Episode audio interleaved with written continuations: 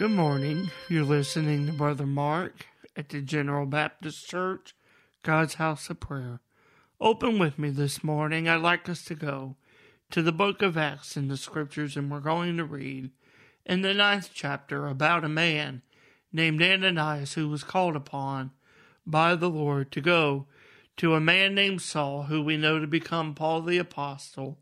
He is asked of the Lord to go to Paul in the street that is called Straight, to place his hands upon him and pray that he may receive his sight and begin the work of the Lord.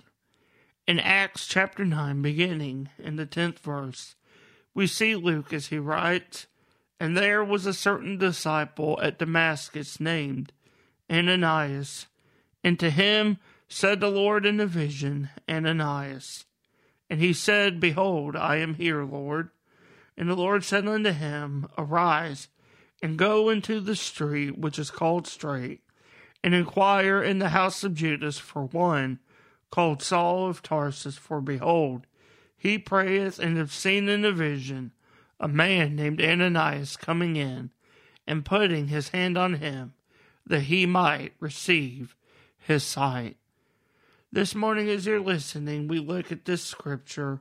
We see in the book of Acts, as Luke tells us about the account of the Apostle Paul's conversion on the road to Damascus, which this you could read further behind in the 9th chapter. But we see Luke as he tells us about Paul's conversion on the road to Damascus, when out of nowhere Christ appears to him in a light from heaven.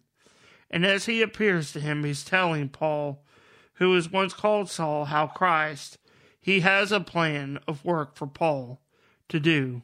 It is a plan, as we read the scriptures and see, it is a plan that changes Paul's life forever. And as we read further on, in the 9th chapter, we see Paul, by the magnificent light of Christ, was blinded, and Christ calls out to a man named Ananias to come, to place his hands on him and to heal him. Now Ananias, who is his servant, he goes to meet Paul where he is in the street called Straight. As we read this account in the scripture of the man named Ananias, I want to encourage you to view Ananias and his answer to the Lord, to see how we must be ready to answer the Lord when he calls upon us, to even answer him with our life. As his servants, when he calls out to us, let us be ready to say, Lord, here I am. I encourage you this morning, as you're listening, to let the account of Ananias as he is called upon by the Lord and he answers his call, let it serve as an example of what our life must be as servants of Christ and of the living God. I pray that this scripture is a blessing to you and encourages you in your coming day. God bless.